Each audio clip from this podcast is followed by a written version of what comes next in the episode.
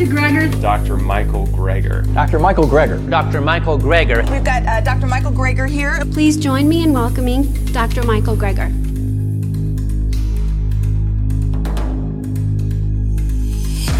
Dr. Greger, welcome to England. I'm happy to be here. Thank you so much. We really, really appreciate it. Let's get straight into it because I know you've um, not got a huge amount of time. Everyone wants to see you. Um, tell me a little bit about, about the progress in the plant based movement recently. There's been tremendous progress, particularly in the health field. At least that's, I mean, that's certainly my perspective. Um, so in the States, there's just been a, a real surge, a real tipping point in terms of the plant based uh, nutrition movement. There are now entire conferences. There's an international plant based nutrition healthcare conference. Hundreds of physicians, other medical professionals get together, talk about how they're using this in their practice. I mean, that didn't exist a few years ago. I mean, it's really, really exciting. There's new vegan medical clinics opening up where all the folks on staff are using lifestyle medicine approaches, not just to prevent disease, but to stop and reverse it as well. Mm, tell me about the main players involved. You've got Nutrition Facts growing, you've got the Physicians Committee doing a lot of work. Um, who are the main players and what's been achieved specifically in the last few months and last year? What's been the memorable moment for you? Well, so you know, a lot of people don't know about Scott Stoll, who started this uh, the uh, um, PBNHC, this uh, this plantrition project, this um, uh, plant-based nutrition conference. He's been doing these immersion programs for Whole Foods for a long time now. Um, he has a book coming out. Okay. I'm very excited about that. Um, he's just had transformative experiences. You know, he's just a physician in practice. There's people all over who've been doing this in their own little, you know, hometowns. But it's just great to get so many people together, start networking. Um, uh, so there's wonderful resources out now, documentaries. You know, we got a number of documentaries coming up, like the Game Changers and uh, Eat Yourself Alive. And I mean, it's just this is an exciting Mm. time to be in the movement. Uh, and I think you know a lot of it is just there's so much. Uh, I mean, we're going to get there if only because the healthcare costs are spiraling out of control, right? Uh, climate change. I mean, we're just going to be forced to have to take these, you know, safe, simple, side effect free solutions, cheaper, safer, more effective than conventional medical approaches, because we're talking about the leading killers, right? The leading cause of death. I mean, the good news is, is that the vast majority of premature death and disability is preventable with a plant-based diet and other healthy lifestyle behaviors. We have the power. We have tremendous power over our medical destiny and longevity. You talk passionately about the benefits of uh, plant based diet, particularly reversing heart disease. My old boss, he was a professor of epidemiology called Professor Tim Spector. He said he hmm. met Dr. Dean Ornish. Hmm. Dr. Dean Ornish said the thing with the plant based movement is you get the sense you're either with them or against them. We're going to talk hmm. about that in a minute. But also, what he said was there aren't any uh, large randomized control trials. He said, Dr. Dean Ornish, show me the large randomized. Why aren't there any? If we've known about this since Pritikin's day, where's the data, the large randomized control trial? Well, look, I mean, Ornish published uh, his first RCT, randomized control trial, July 1990, in The Lancet, the most prestigious medical journal in the world. There it was, black and white, proving with quantitative angiography that we can reverse heart disease, open up arteries without drugs, without surgery, just a healthy plant based diet and other lifestyle changes. There it was. Right? So we've known about it for decades, but there was published in some of the most prestigious medical journals in the world, The Lancet, JAMA. Yet, what happened? Nothing. Hundreds of thousands of people continue to die of a reversible, preventable disease. so it's being ignored. It's being lost down the rabbit hole and ignored. I said, well, wait a second. If the effectively the cure to our number one killer could get lost like that, what else is there in the medical literature that could help my patients, but just didn't have a corporate budget driving its promotion? I made it my life's mission to find out. That's why I started nutritionfacts.org, and that's why I wrote my new book, How Not to Die. What I find very interesting is you say the system needs to take on board this message, but the whole point of Nutrition Facts was to go round the system. Tell me a little about, bit about the d- democratization of information and the role that's played and why that's been good for the, the movement, I guess. You know, I, when I started out, I started out uh, ignoring the general public and going straight, you know, trying to train the trainers effectively, going around speaking at all the medical schools in the states to uh, try to, you know, get the next generation of doctors educated. But then I realized that's a slow way about it. We don't have time. People are dying now. I don't need to, you know, for another 10 years for them to kind of slowly take over the uh, medical system. People are dying now. We need to take this directly to the people. And thankfully, thanks to the internet age, we now have this democratization of information. Now everyone has access. Before, the doctors had a monopoly on information about health. And so, big pharma, the food industry, all they had to do is get to the doctors. The tobacco industry, as long as they could get the AMA on board by writing them checks for $10 million, and so they came out opposed to the Surgeon General's report against smoking in 1964. As long as they get, as long as they control the doctors, they control the health message. No longer. Now, people can get to the science directly, educate themselves, and and and and uh, we can't wait until society catches up to the science because it's a matter of life and death. USDA, um, I've read their mission is to expand markets for agricultural products but at the same time they're coming out with the dietary guidelines. Is that one of the challenges you have in the states? The USDA has an inherent conflict of interest. The U.S. Department of Agriculture. Look, the same thing happened here in Great Britain. Right there was the Ministry of Food and Forestry, right, and then the the mad cow debacle came, mm-hmm. and they basically dissolved the department. Right, put put you know food safety in charge of you know medical professionals in charge of food safety instead of agricultural professionals.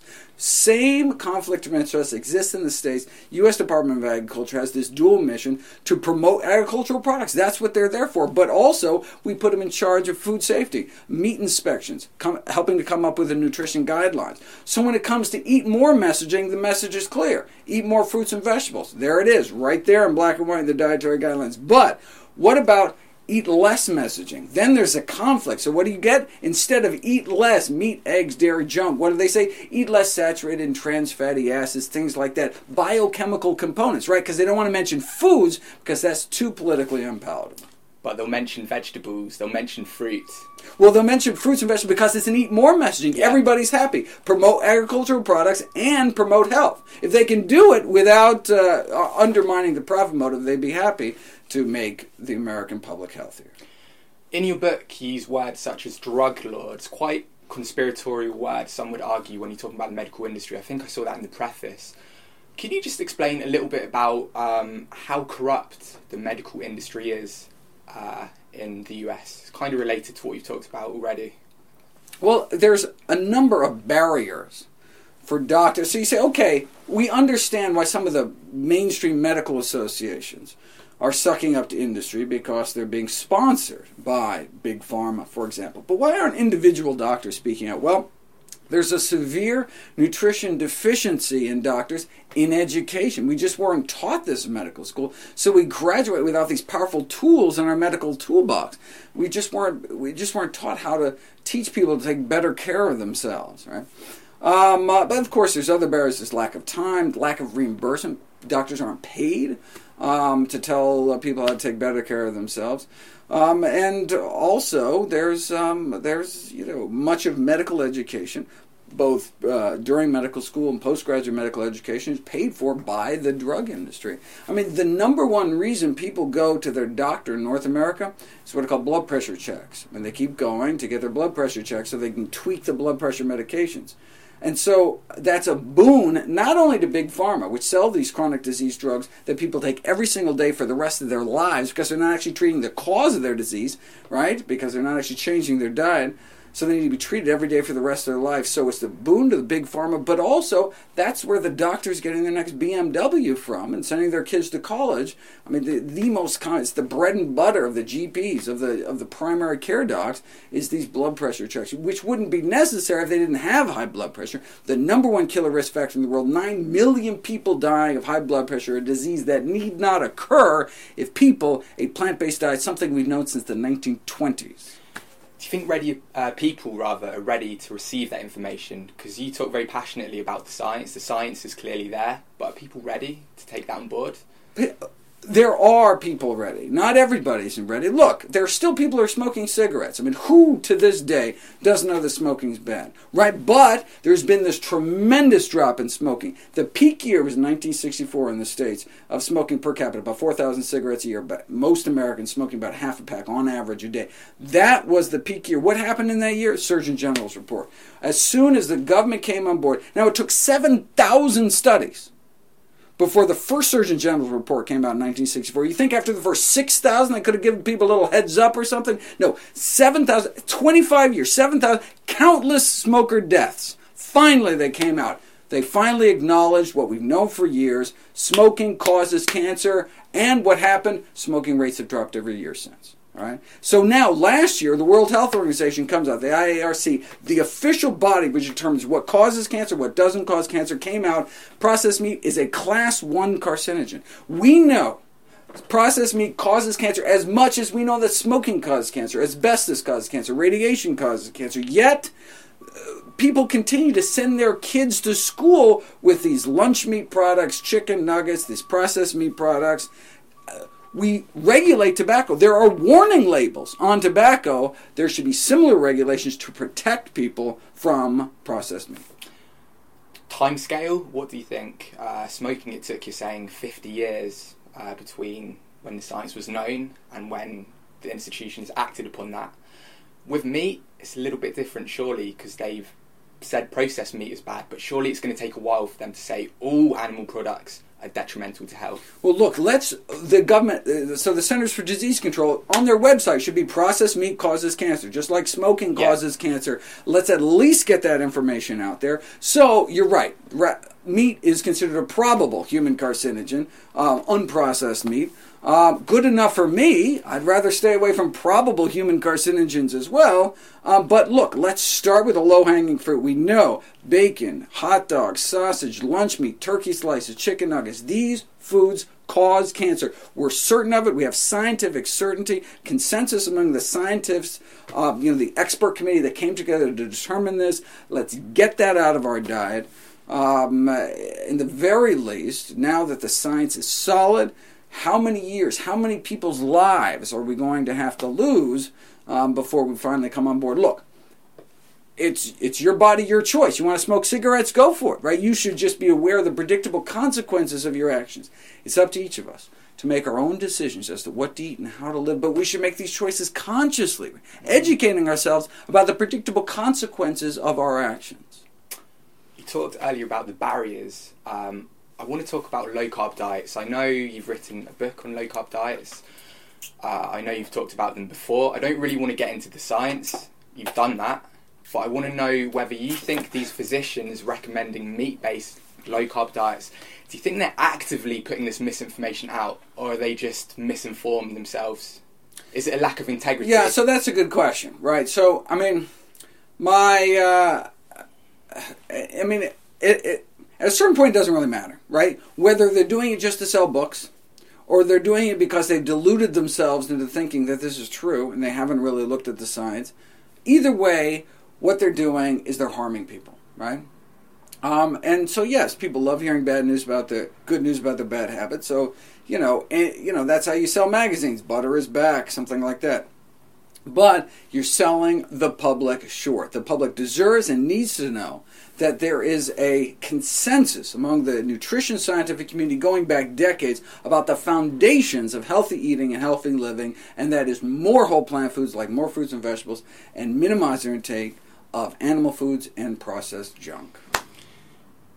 Have you had any backlash or hate from anybody about what you promote? Like, for example, from the, the low carb doctors? I I'm sure. I'm, uh, You're sure. I mean, I, I mean, I, stories? I, so I mean, I don't. Well, I mean, so for example, uh, the Atkins Corporation, when I came out with my book against low carb guides, sued me for libel. I was li- making libelous statements against Atkins.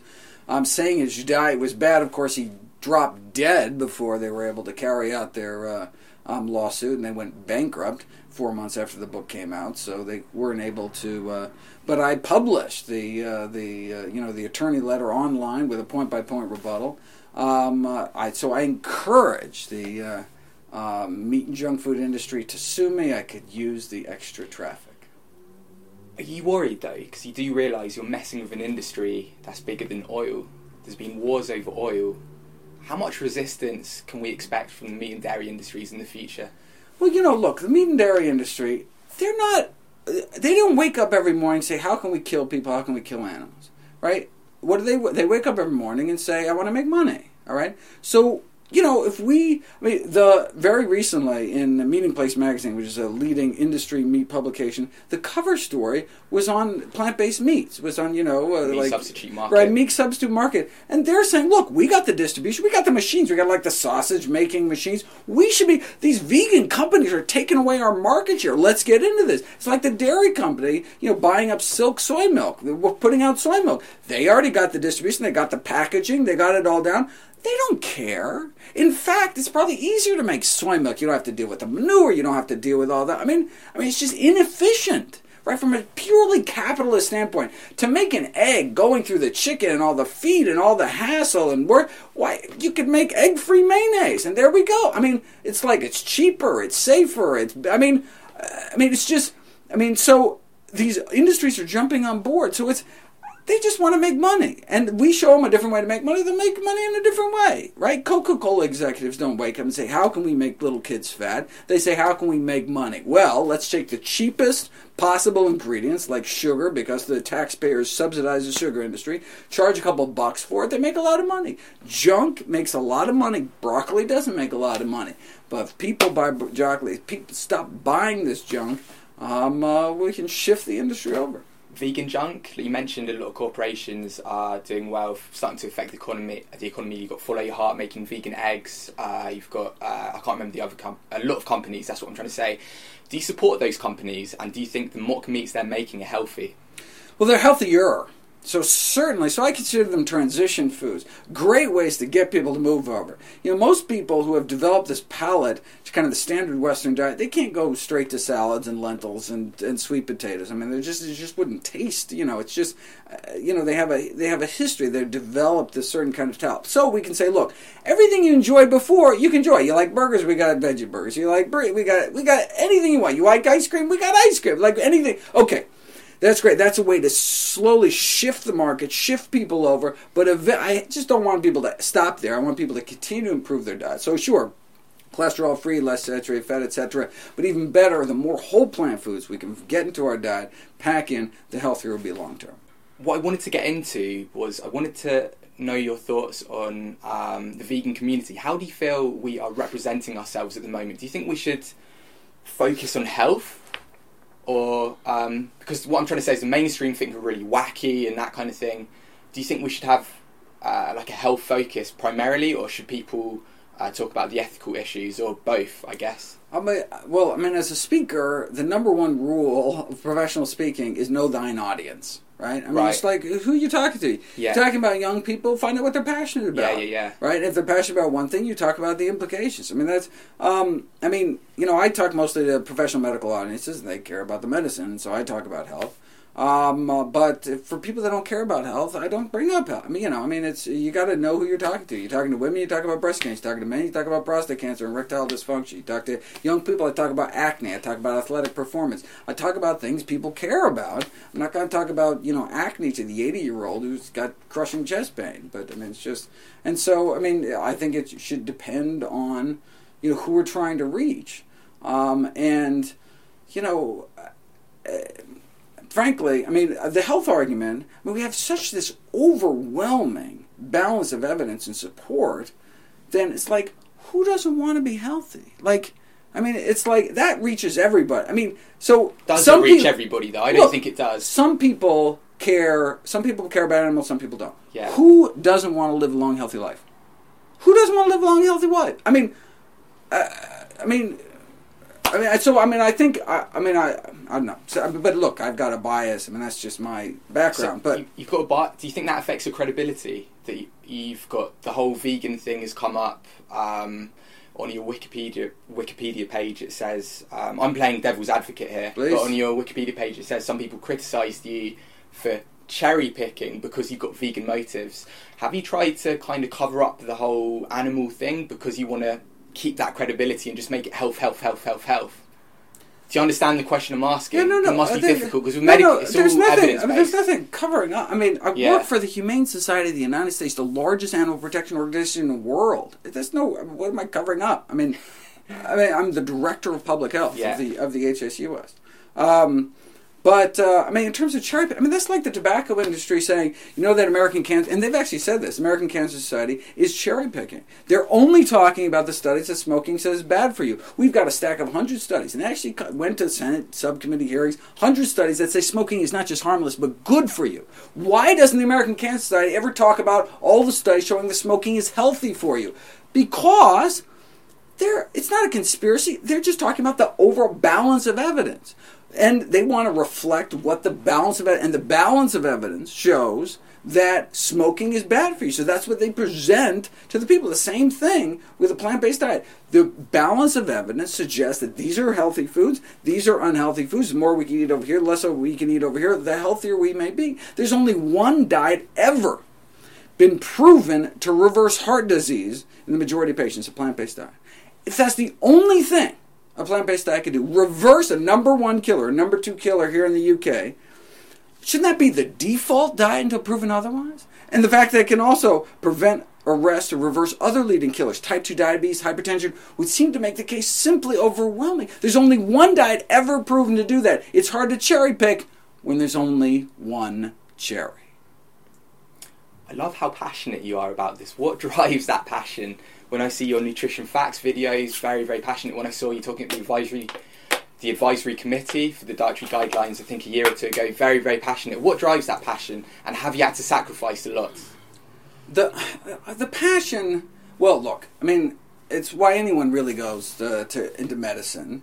I mean, if people want to make money, they go to the stock market or something. People go into medicine, at least initially, because they want to take care of people. I mean, they just they want to help people. I mean, and that's, I mean, that's the kind of spark I can kind of reignite among my fellow healthcare professionals. Is you know that's why they went into this in the first place. But it's very frustrating to practice medicine these days because most of what you see in primary care is chronic disease, and people don't get better. You can slow down their diabetes, slow down their blindness and their kidney failure and their amputations. We don't make people better again, but now we have a tool. This plant based diet, we can reverse disease, actually make people better. That's what we went to medical school in the first place. And that's, that's why I think there's this big flocking migration to lifestyle medicine, right? Doctors making really second careers, moving from whatever they were doing, going into this because they can, you know, they can, uh, it's just so much more satisfying to see people get better. I mean, that's, you know, that along with this kind of, for me, it's this sense of of just the justice. Like the people, the, the public is being lied to, right? There are big money commercial interests that are trying to twist the truth. It's like the tobacco industry. It's like today's tobacco industry, twisting the science, misinformation, and this is not just like my toothpaste is better than their toothpaste. Fine, who cares, right? But when we're talking about people dying, so when the tobacco industry argues that smoking is bad for you, people die. Same thing happens now, where uh, they're just trying to confuse the public such that people throw up their hands and eat whatever's put in front of them, right? That serves big business interests, that doesn't serve human health interests. And it just, it, once I realized that there was this mountain of evidence buried, hidden, it's there, published in the best journals, but there's no corporate budget. Some new study comes out saying broccoli is good. How are you going to hear about it? No news thing is going to cover it because it's not really news, right? Uh, there's no press release. There's no broccoli lobby.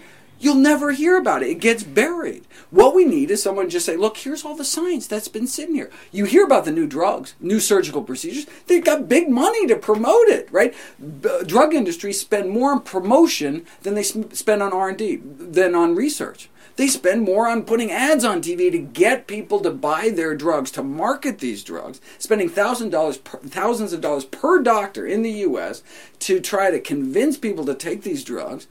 Whereas we don't have that. If McDonald's spends a million dollars a day to get people to eat their garbage, imagine if you know the Apple board had a million dollars a day. We would, I mean, you know, and look, they got the science to back it up too. That it's actually healthy. So would he support that? Would he support a broccoli lobby? Because isn't that um, a bit having a lobby is weird Look, in itself? If we're going to subsidize food, yeah.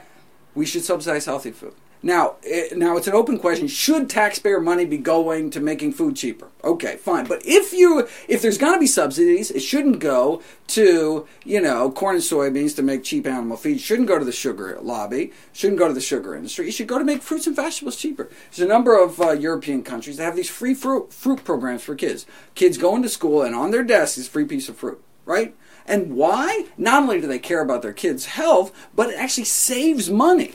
And because it's so, because fruit and vegetable consumption is so powerfully health promoting, it actually reduces healthcare costs on a countrywide basis. Right? It actually, it actually saves the country money to give away free fruit because it's such powerful food as medicine. Your role model to so so many people. Who are your role models?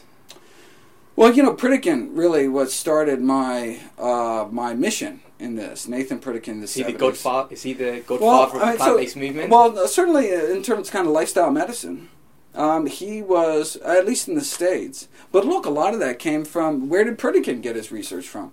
Came from you know Dennis Burkitt, who was an Irish surgeon.